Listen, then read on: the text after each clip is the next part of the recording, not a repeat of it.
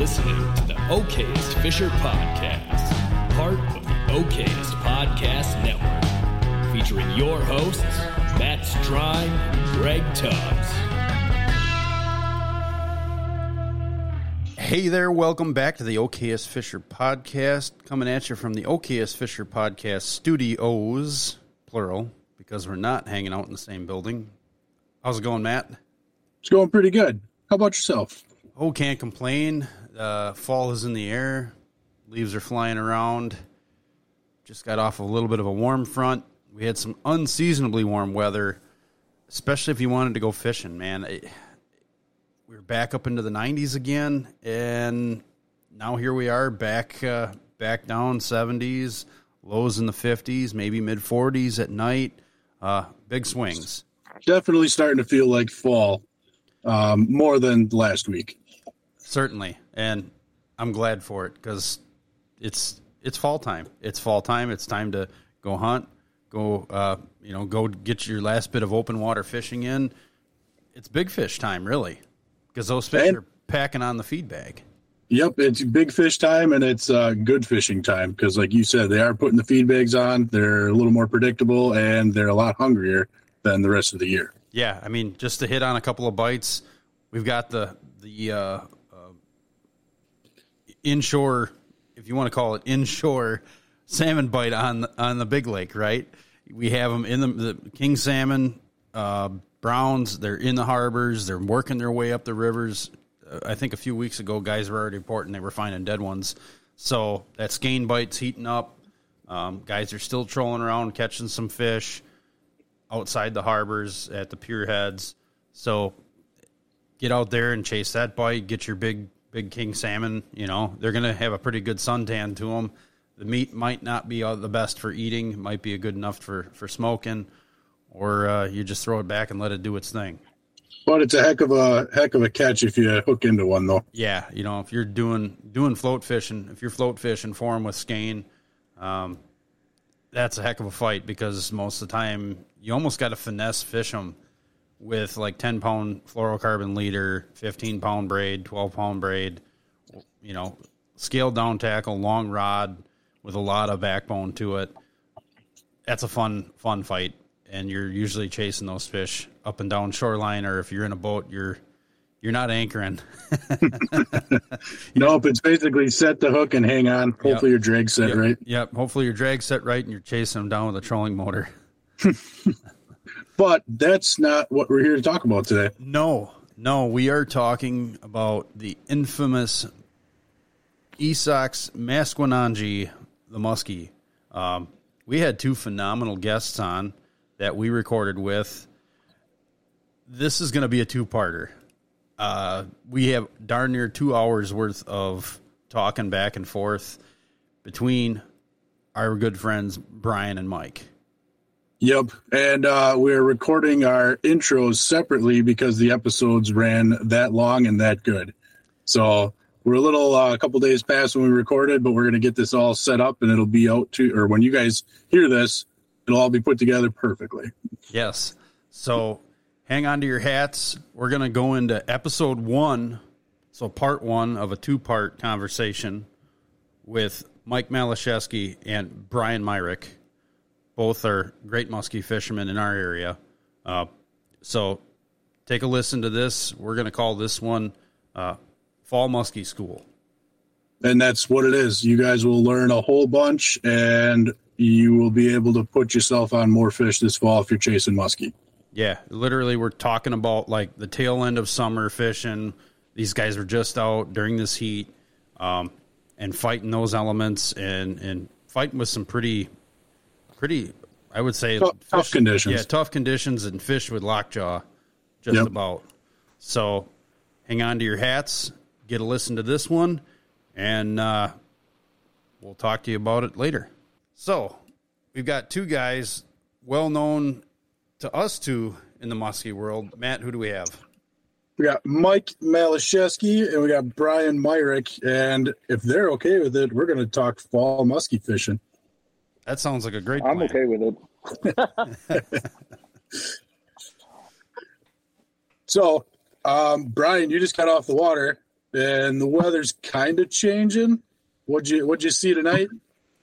Yeah, I mean we're definitely in this little mini cool down period from that unseasonable warm up we had. Um, I think it's put the fish right, you know, right where you expect them in that you know late summer, early fall cool down. Maybe we're a little bit behind down here. Is kind of my thought. I, I mean, I normally would be kind of targeting exactly how I was fishing tonight two weeks ago, you know, and, and in, in a normal year. Um, but I mean, it's just the start of, I mean, the next three weeks should be an absolute blast because a lot of the fish have pushed up. Um, I definitely saw a couple guys still out trolling deep. And when we moved one spot, I just slowed down and checked out some bait. And there is still some bait set up out there, but the vast majority of the fish have done that migration, right? There's a lot of them up in the weeds on the outside edge, right in the middle of them. And even tonight, we had some action up on the inside edge as well. So they're doing what they're supposed to do. And I mean, it was just your standard stuff, right? Bucktails, swim baits, top water. Um, you know, interestingly, no action on Suicks out of my boat this week down here, which normally you can, you know, at least get some follows or, you know, something on that. But for my boat this week, it's just been all straight retrieve, which can't complain about. It's, uh, it's a pretty, it's usually a higher hooking percentage anyway. So tonight, not so much. Tonight they were nipping and I was actually changing out hooks, going to smaller rear hooks, just I find that you know you can downsize two hook sizes or so when they're just nipping the tail and then have a better shot. But um, they were still nipping. I lost a I lost a tail of a swimming dog tonight and stuff. So, um, but yeah, I wish I could fish tomorrow because tomorrow should be really good before that little warm up comes in and these warm ups, yeah, there's definitely still ways to catch them during it, but they really do go a little, they go pretty neutral um, this time of year on a warm up. And that's not to say it's not worth going because plenty of big fish get caught during those time frames. It's just, you're going to deal with even more of that nipping. You're going to deal with more of the, you know, are they actually trying to eat this boat side or what in the world is this fish trying to do? Like, I had a fish up north last week that I mean, it was doing everything in the book except eating it. And we had two of them that, you know, I dead stick the Suick on last week on when it got warm on that on Saturday or no Friday afternoon when it got real warm. Just dead stick the Suick out from the boat. Two different fish were completely vertical coming up on it and just would not just still wouldn't even finish that move, right? And that move normally you can get, you know, 50% of them to go. I had two of them do it and neither of them would go. So these little bits of warm ups, they do put a little bit of a trickiness to it, but um, you just got to grind through them because, like I say, those big ones still will go. It, it is almost like lower numbers and higher, not a higher chance, but still a good chance at a big one this time of year during a warm up.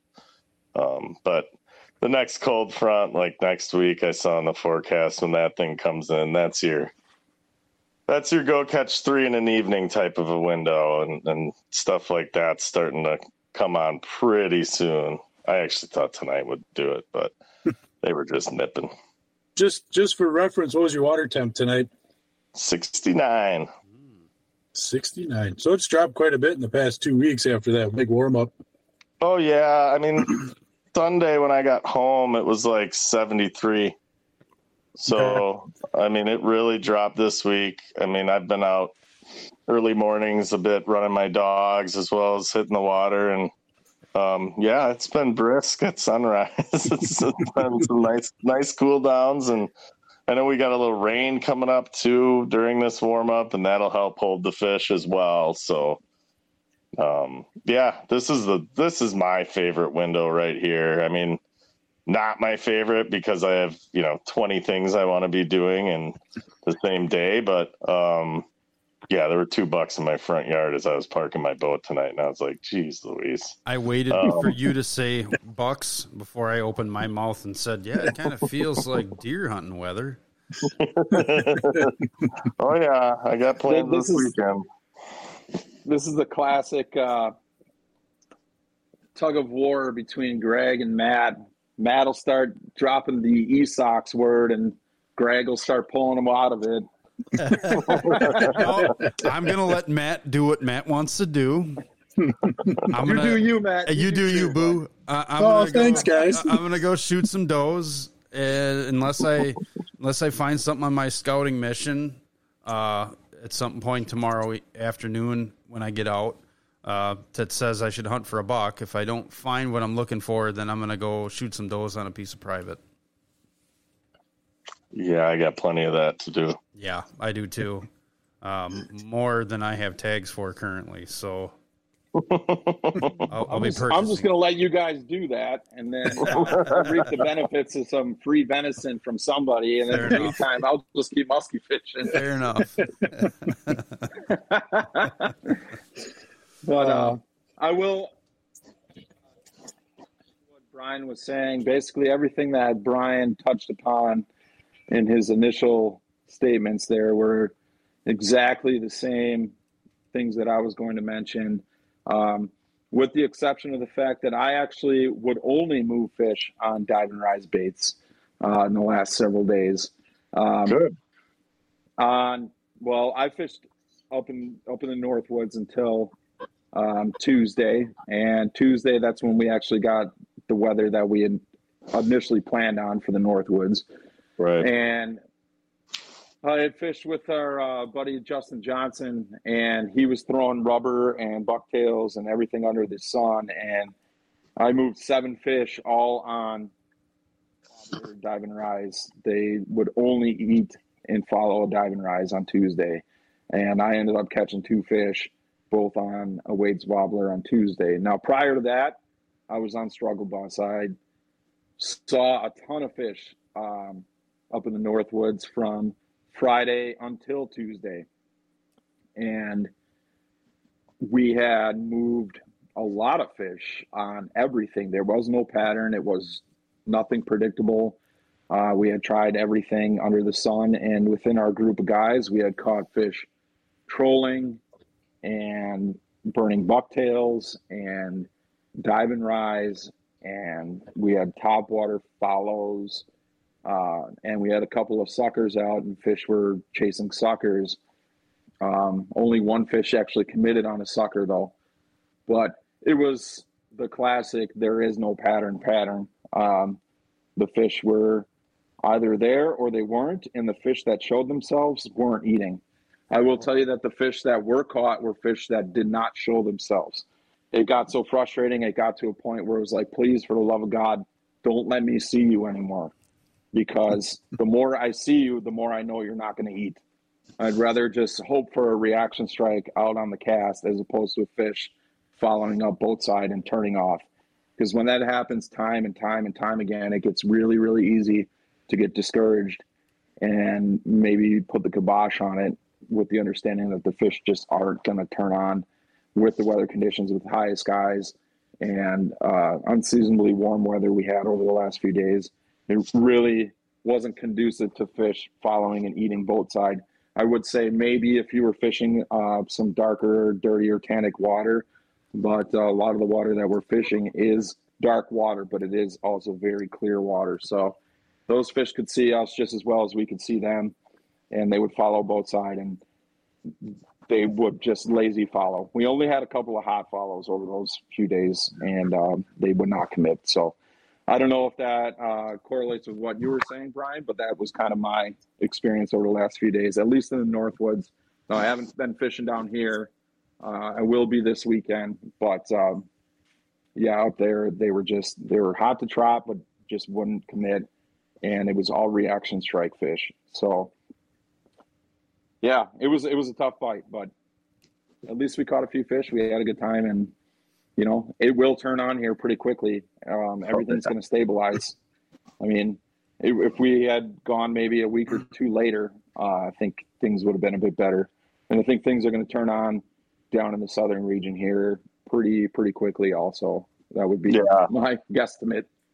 It's been an interesting year in Wisconsin, and that the the southern part and the northern part, we actually have been very similar to each other all year on the on like the seasonal shifts, right? So like the spring to early summer migration, it was like happening at the same time because we had that goofy warm up right after Memorial Day weekend, and you know mm-hmm. that lasted a while, and it really put our lakes in very similar situations where, you know, boy, if you would if you'd look at our weather, you would think that, you know, we would have had to take big breaks for too hot of water this year, and the reality is the southern part had very little of it, and the northern part had about the same amount of time the only difference is up north, you know, you can go find some lakes that haven't fully gotten to that level just due to the vast number of them and how some of them stay cooler for various reasons. And um, so I never really ran into that. Now,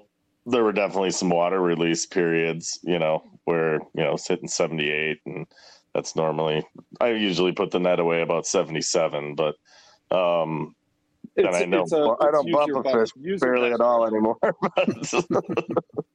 I, I would say with when it comes to hot water temperature, just use your best judgment. Honestly, it's all dependent on the body of water you're fishing, the healthiness of the water.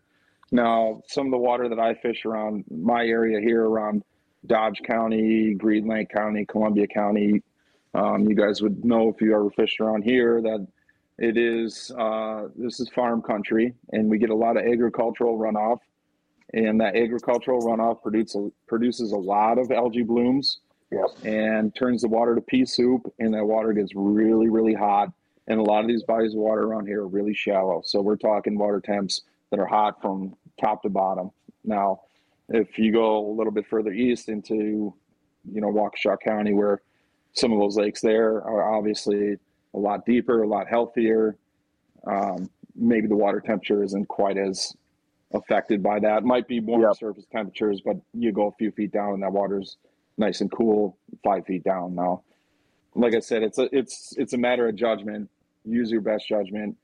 You know, knowledge is power, and uh, just be conscious of what you're doing, where you're fishing, and if you're gonna do, if you're gonna fish hot water, water, you know, water releases are cool. Take a picture in the net, you know, hold it in the water, get a cool picture, whatever you want to do. Um, but I'm not here to, to preach to anybody how to do anything, but I do have opinions. So the good news is the good news is we're past that time frame. It's nothing yeah, to worry about anymore. About now, yeah. mm. yeah. I just know around here I didn't fish for for a little while because of that, but um, Oh, I was up north then. I know that window you're talking about yeah, yeah. Uh, we didn't well, have that problem up there. just put in as much overtime at work as I possibly could to uh, get as much additional comp time that I could use as vacation now. so uh-huh. nice. So now, now I can actually uh, focus on being on the water and enjoying it again, and and feeling comfortable and happy doing it. So, you know, it is what it is. We're moving on. We're moving into the best time of the year. This is a podcast about fall. So I'll put the summer talk behind me now and uh, focus focus on the future here.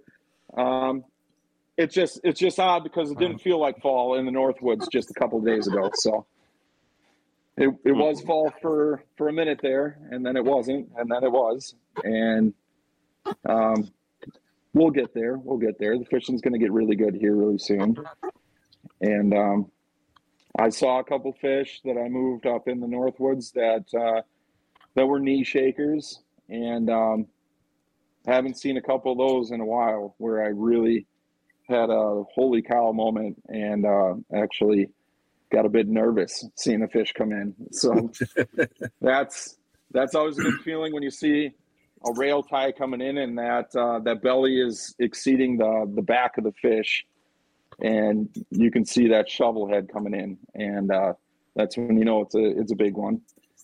And I've seen a couple of those this weekend, and I got them pinpoint pinpointed, and I think I know where they're going to be uh, moving forward here. And uh, I'll be back to them when the time is right, when they're ready to go.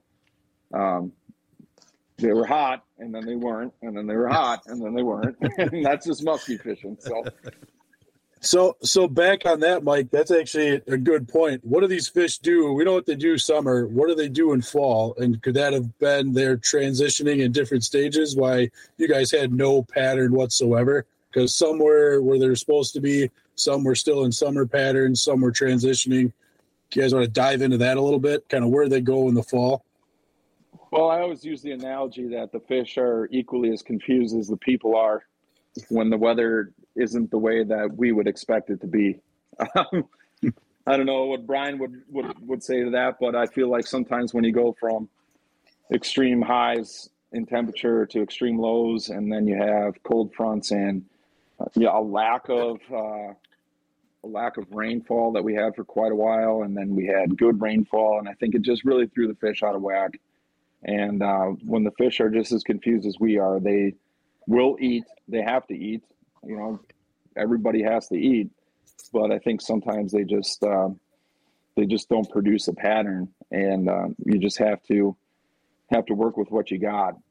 Um, I will say, going into fall here, um, as we start getting into more stabilized water temperatures, into I would say in the next week or two, even um, you typically October, uh, things start to kind of stabilize. We'll get water temperatures in the mid 50s into the low 60s in the next couple of weeks here. We had water temperatures up north that were uh, 64 to 68, 69 was kind of out there.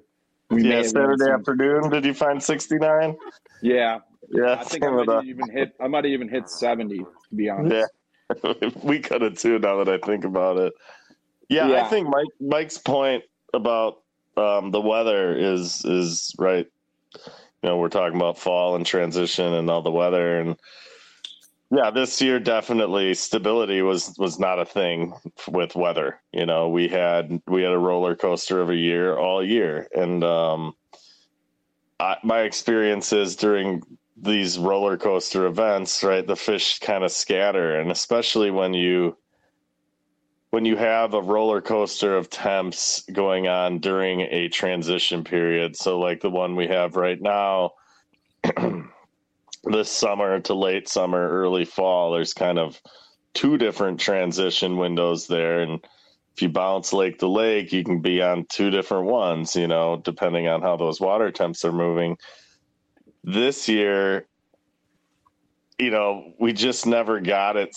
We didn't get that cool down long enough before it would spike right back up. And as a result, you didn't have the massive migration of fish. So you know, to Mike's point earlier about what a lot of people are experiencing, where, yeah, you got guys trolling out at the main lake break, you got guys fishing an outside weed edge, and you got guys all the way on an inside edge. They're all coming off the water with very similar stories, right? Yeah, we moved six, you know, we moved four, um, one one nipped or or whatever, and um, as opposed to you know every boat hitting the same outside weed edge or whatever when when you do have a you know more of a nice stable gradual cool down right where it's working its way down real nice all the fish will pack in there and it's just money. Well we didn't get that yet. You can you can go from zero you can go from zero to hero real quick in patterns like this. You know you can you might be the one guy that catches a giant when everybody else sees sees a bunch of fish, and that's just what it comes down to. And like I said, you could go from zero to hero or hero to zero real quick. And uh, this past weekend, I went from hero to zero, and then as the weather stabilized, we caught a couple of fish. So it's extremely unpredictable um, these last several days, but as we're moving forward here, things and I say this in quotations, should become more predictable. Yep. Um, and that's just based off of my years of experience and things I've experienced. I think that I think the next cool year. down, the next cool down in southern Wisconsin is going to push the rest of them up, and then they're all going to be up, you know, for the most part, and they'll all be up there, you know, right up until turnover. And, and the reality is, all right, I'll give this little nugget. So when turnover hits and everyone leaves the lake and they like, oh, there's they don't bite, there's no fishing, blah blah blah blah blah.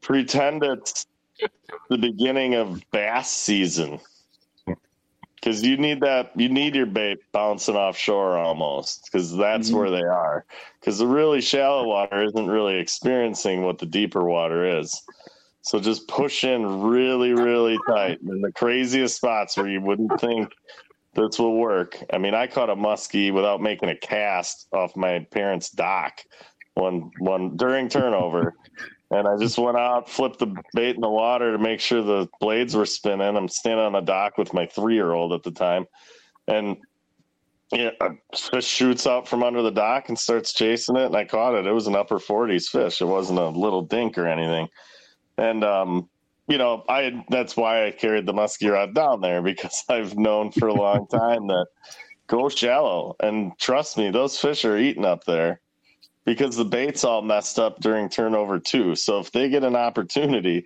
they're gonna go. so I'm I'm gonna say this, um, and this is kind of where I go, maybe a little bit against the grain. Is during turnover, I'm gonna go back into the tributaries and fish the small rivers. Yep. And uh, I have a lot of luck fishing the small rivers in super shallow water during turnover period. Mm-hmm. And uh, that's something that probably gets overlooked by a lot of people. So that's my little uh, my little nugget, as as Brian would say. I'll give you that one. so you you know what's crazy? Like Brian, you brought that up. I, I, didn't put two and two together. We were fishing up by my parents' place, northern Wisconsin, this past season or last season, right after turnover. We have a river that comes through that lake. Um, it's dammed up. So we were fishing tight on shore. We had landed four or five fish that day already. We were getting down to sun up. My buddy just lost one. I as he lost one, I whipped the cast out. My Suick, my 10 inch Suick, bounces on shore, and I'm like, oh shit, we're not going in to get it. The bite's way too good. So I did one little pop, hopped it over the rock ledge. It hit the water. I saw a swirl. I did one twitch, and I caught a 39 and a half. That thing, I'm surprised I didn't see him. His back should have been out of the water. That's mm-hmm. how tight on shore he was. And it was just it was insane. I, I never put two and two together until you just said that, but I have definitely experienced that in turnover. Yeah, and once turnover's over, right? You see a lot of guys go fish deep, and there's a reason for that, right? Those fish are sitting out there. They're they're they're sitting out at the main lake break usually. Now, are all of them out there? Definitely not. Mm-hmm. Um, and those fish that are sitting out there, they move back up to feed because if you pay attention to your electronics, there's still a ton of bait sitting by those last green weeds all throughout the fall. So one one key thing I do post turnover, like if I'm tagged out or whatever, and I'm out there a lot, I'll, I'll be I'll actually sit. You know, there's certain spots on every lake where the fish are going to move from that you know main lake break up to whatever structure it is whether that's a rock ledge or um, weeds or whatever and one of the areas i kind of target is that i you know call it a migration route a lot of guys call it that and that's within the day you know i mean they move around throughout the day doing that but not on the main lake break not tight to the weeds but in that you know you'll find these specific spots where they move up there. It's not like not like you go around a whole basin and they're just, you know, they're doing this in random spots. There's certain spots. Now, granted on our pressured waters, your best way to find a couple of those spots is probably to go out on a Saturday afternoon and check out where all the boats are anchored and casting suckers out because a lot of guys will sit and do that. Um, but yeah, I mean, there's plenty of spots where they're not doing that.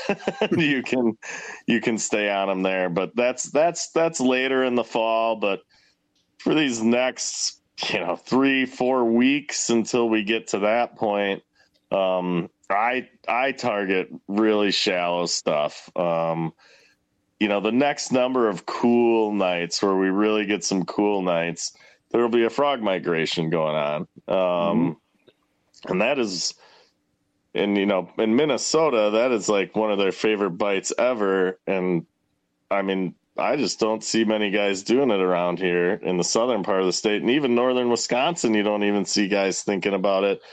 And I've cashed a bunch of checks strictly I, doing that in late September in the middle of October. I will say, and I will 100% agree with you there, Brian. I will say that um, come late September, early October, I almost revert back to spring tactics and yep. start fishing super shallow and that act as if that uh, that frog migration is comparable to the tadpole hatch in the springtime yep. and you revert back to spring tactics way late in the year and i don't think very many people do that i think most people will go out to the main main lake basins and they'll start fishing the weed edges that are starting to die back, or they'll yep. start moving into the the deeper drop off edges where they think the fish are migrating downwards instead of upwards. And uh-huh. I think a lot of people have that wrong. Now that's it's not wrong, and I shouldn't say that it's wrong. I, I will say that there is success to be had that way, yep. but there's also another way to look at this. And I would agree with you 100%. I'd revert back to the spring tactics late in the season. I've caught fish in December in two feet of water. So yep. Um, everything that we, we think we know isn't always necessarily right. you know, it's there's well, a lot yeah. more to it. There's a there's a, a, a, quote a buddy of mine started using this year. Well, no, he's used it for years, but it's every year I know less. And and there's a lot of truth to that because you know you, you get these patterns going and you get these things going on and then you have that exact weather pattern exact time of year i mean everything's lined up and you go out and you ha- you get blanked you don't even see a fish and and and you know you think you have that figured out and it's just like okay and then you bop down to the next lake down the road and they're snapping. And it's mm-hmm. just wait, wait, why? right? Like uh, you know, you get thrown those curve like you know, it works it works how you plan it plenty of times. But um but then there are those ones too. Like I kind of I'll be honest, like that the whole frog migration stuff that I really started targeting on in Waukesha County was just because of one stupid fish that porpoised. And I was like, what? And I went up there and we doubled. Like literally, my buddy and I hooked up at the same time, and I'm like, okay, so there's a couple up here, and then drove around that night in that same area with my spotlight, and the number of muskies I saw under the light was just insane. And so then I started like putting two and two together, and boom, went over to one of our other local lakes and did the same thing, and I'm like I'm over half a mile away from the nearest muskie fisherman right now. And that next day, I realized that we had we had put three fish in the net by 8 a.m. And I was just like, okay, well, let's not fish here on the weekend anymore. And so we left. We just left that spot, and I didn't want anyone to see that net go flying. But I would, uh, I would say though that stop and think about this for a second. It, it makes sense because it's the last possible chance for a muskie to eat an easy meal up in shallow water. Yep. I mean, it's a it's easy pickings for them, and it's the time of the year where everything's starting to die back, or migrations are starting to move into hibernation, and the muskies are going to take advantage of those shoreline opportunities or those shallow water opportunities as much as they possibly can while they still can before they have to move back down deeper and start chasing after um, suspended bait fish. You know, like if they're fish that are by nature typically up in shallow water, they're going to cash in on that shallow water. Now, yep. not every muskie is a deep water fish. There's muskies that stay in deep water and they're there forever, their whole lives. They never come up. And then there's muskies that are shallow water fish that only live in the shallows. And they very rarely, maybe late in the year, they move down into the deeper water as ice starts to move in and it forces their migration. So you've got a couple of different styles of muskies out there. They don't all behave the same. There's certainly different strains of fish that behave differently, and there's certain fish that are acclimated to certain areas and they don't like to leave their house. That would be like, hey, uh, Brian, I'm going to come over and kick you out of your house because uh, you're going to have your house is going to be frozen over soon and you're going to have to move in with me. Well, you're not going to like it, but that's what you're going to have to do.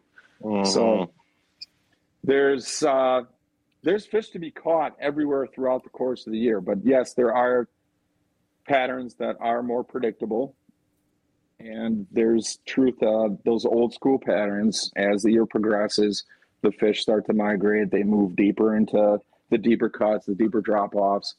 But I also would say that some fish, just like in the spring, correlate to warmer water late in the year. Just like in the springtime, I've caught fish off of rocks because the sun was beating on those rocks early in the springtime and it bumped that water temperature up about two degrees, and those fish were just sunbathing in that two degree difference. And I would say the same thing can be said for fish late in the year where they might be sitting in warmer pockets of water just to get a little bit of warmer water before they have to migrate back in. It gives them a chance to reserve some energy and maybe get a good meal and then move back down into deeper water. Um, that's just my opinion. I don't have any scientific basis to back that on, but that's that's just the way I see it. and as long as the weeds are still green, the fish are going to be there because the bait fish will be be by those as well. So if you, if you can keep finding green weeds, there there there'll be some fish around for sure. Um, now, once you get real late, right, and we're talking December, you know, before freeze up and yeah, you can still find some green weeds here and there, but but by that point, um, there's no longer a pocket or bed of green weeds. It's usually just, hey, look, there's one. You know, there's one. So, um, and the thing that the, the southern Wisconsin like challenge with that is how milfoil, you know, how that dies off in the fall and the winter. I mean, it just drops flat to the bottom and creates this just carpet down there, which turns into a really great thing that we've or I've noticed um, probably the last like eight, maybe ten years, but definitely way more the last two, three years is if you have those areas where you can just see a little bit of tobacco cabbage sticking through this milfoil, late fall, that's your spot. Those are some of my key spots. I find them in May and I mark them mm-hmm. up and I fish them until that milfoil fills in around that cabbage.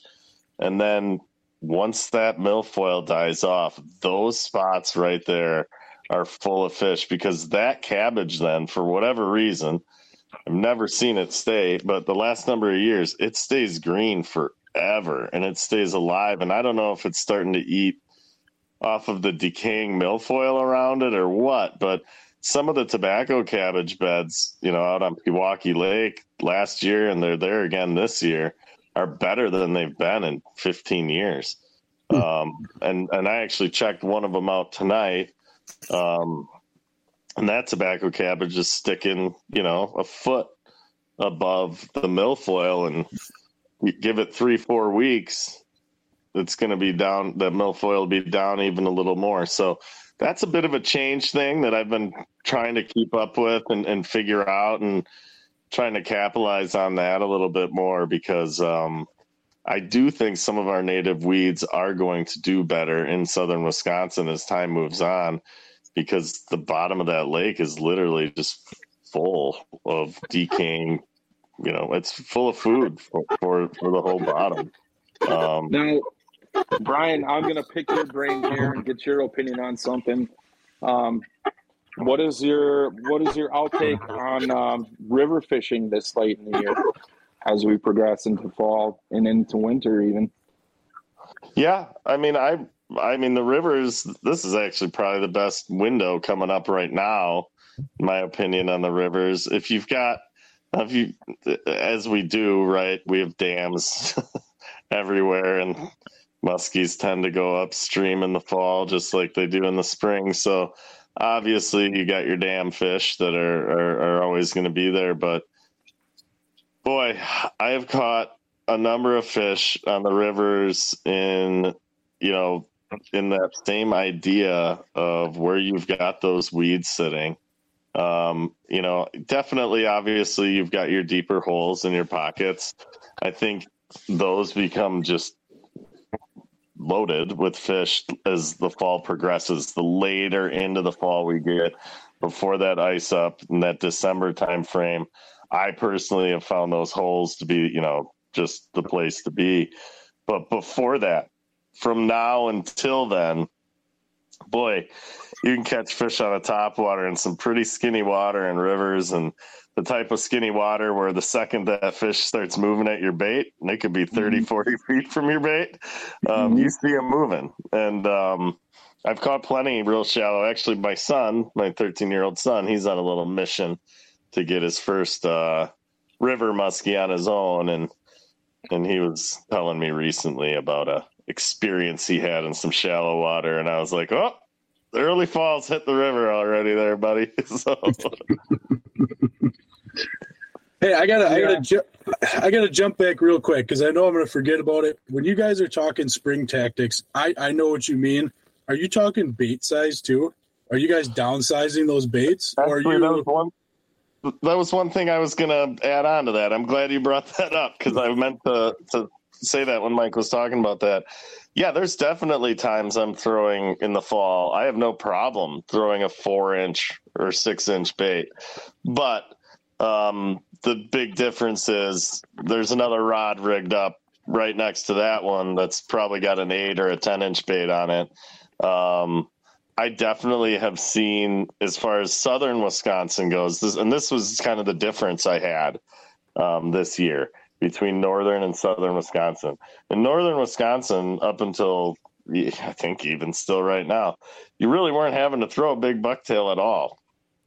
Um, it was pretty small stuff all year up there.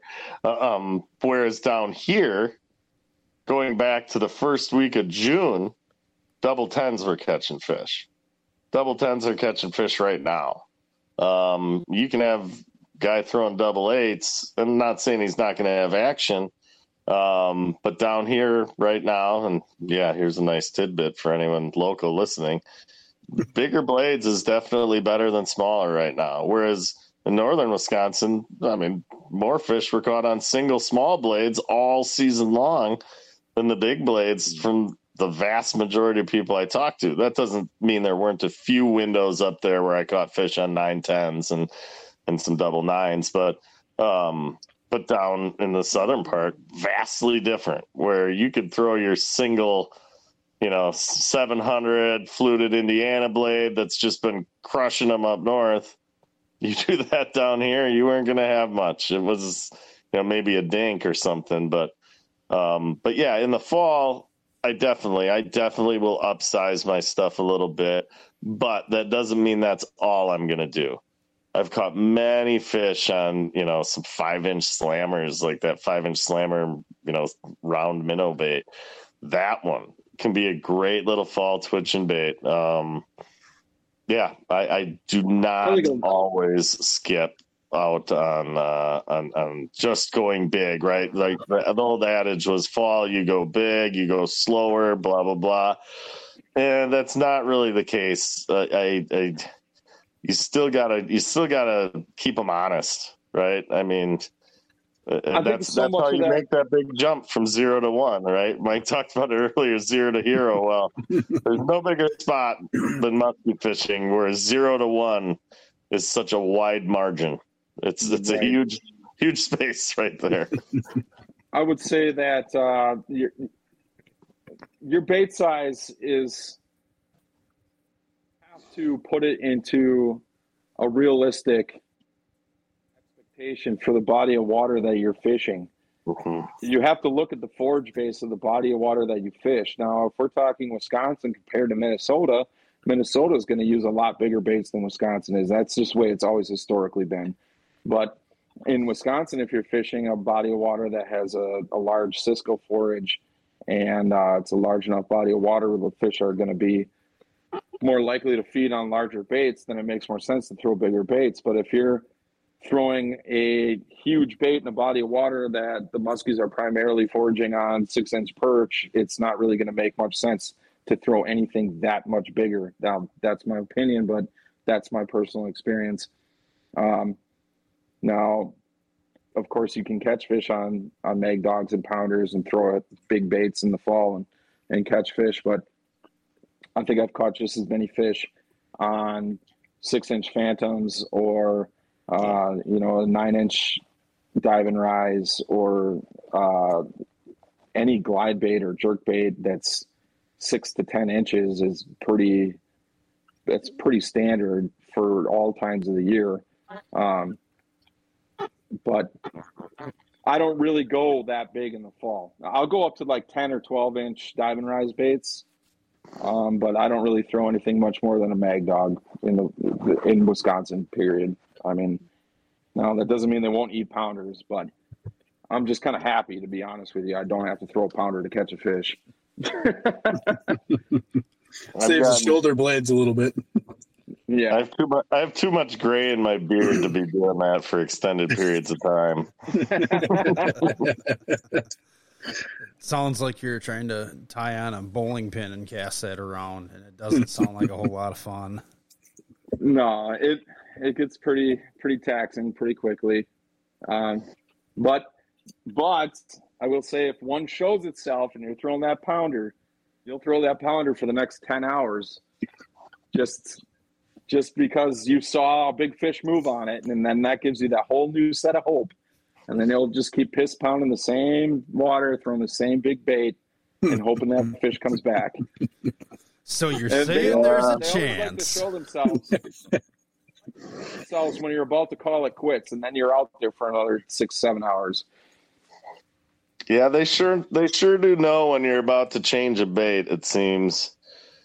If you're about to Well- change a bait, one will decide to show itself, and then you'll be going, "Wait a minute, what am I about to do?" I had So that our- like our three buddy, uh, times. I had that once tonight and three times last week.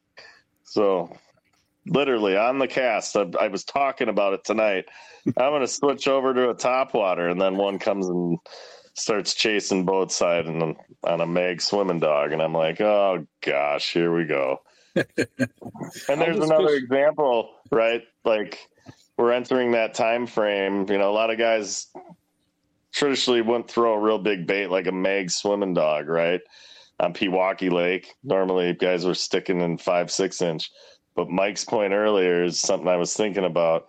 You got to match what's in your body of water.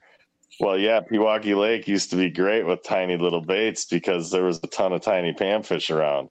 Well, now there's less stunted panfish around. There's still a ton of stunted perch, but as far as the gills and the crappies and all that, and the walleyes for that matter, it's much bigger. So, you know, in the spring, we were catching fish on eight inch baits the last couple of years. I mean, you never threw anything over six inches previous, you know, 10 years ago.